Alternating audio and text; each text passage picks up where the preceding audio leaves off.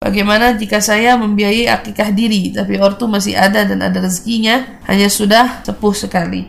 Kalau ditanya boleh atau tidak, boleh. Hukumnya boleh-boleh aja, tapi itu tidak menjadi satu keharusan.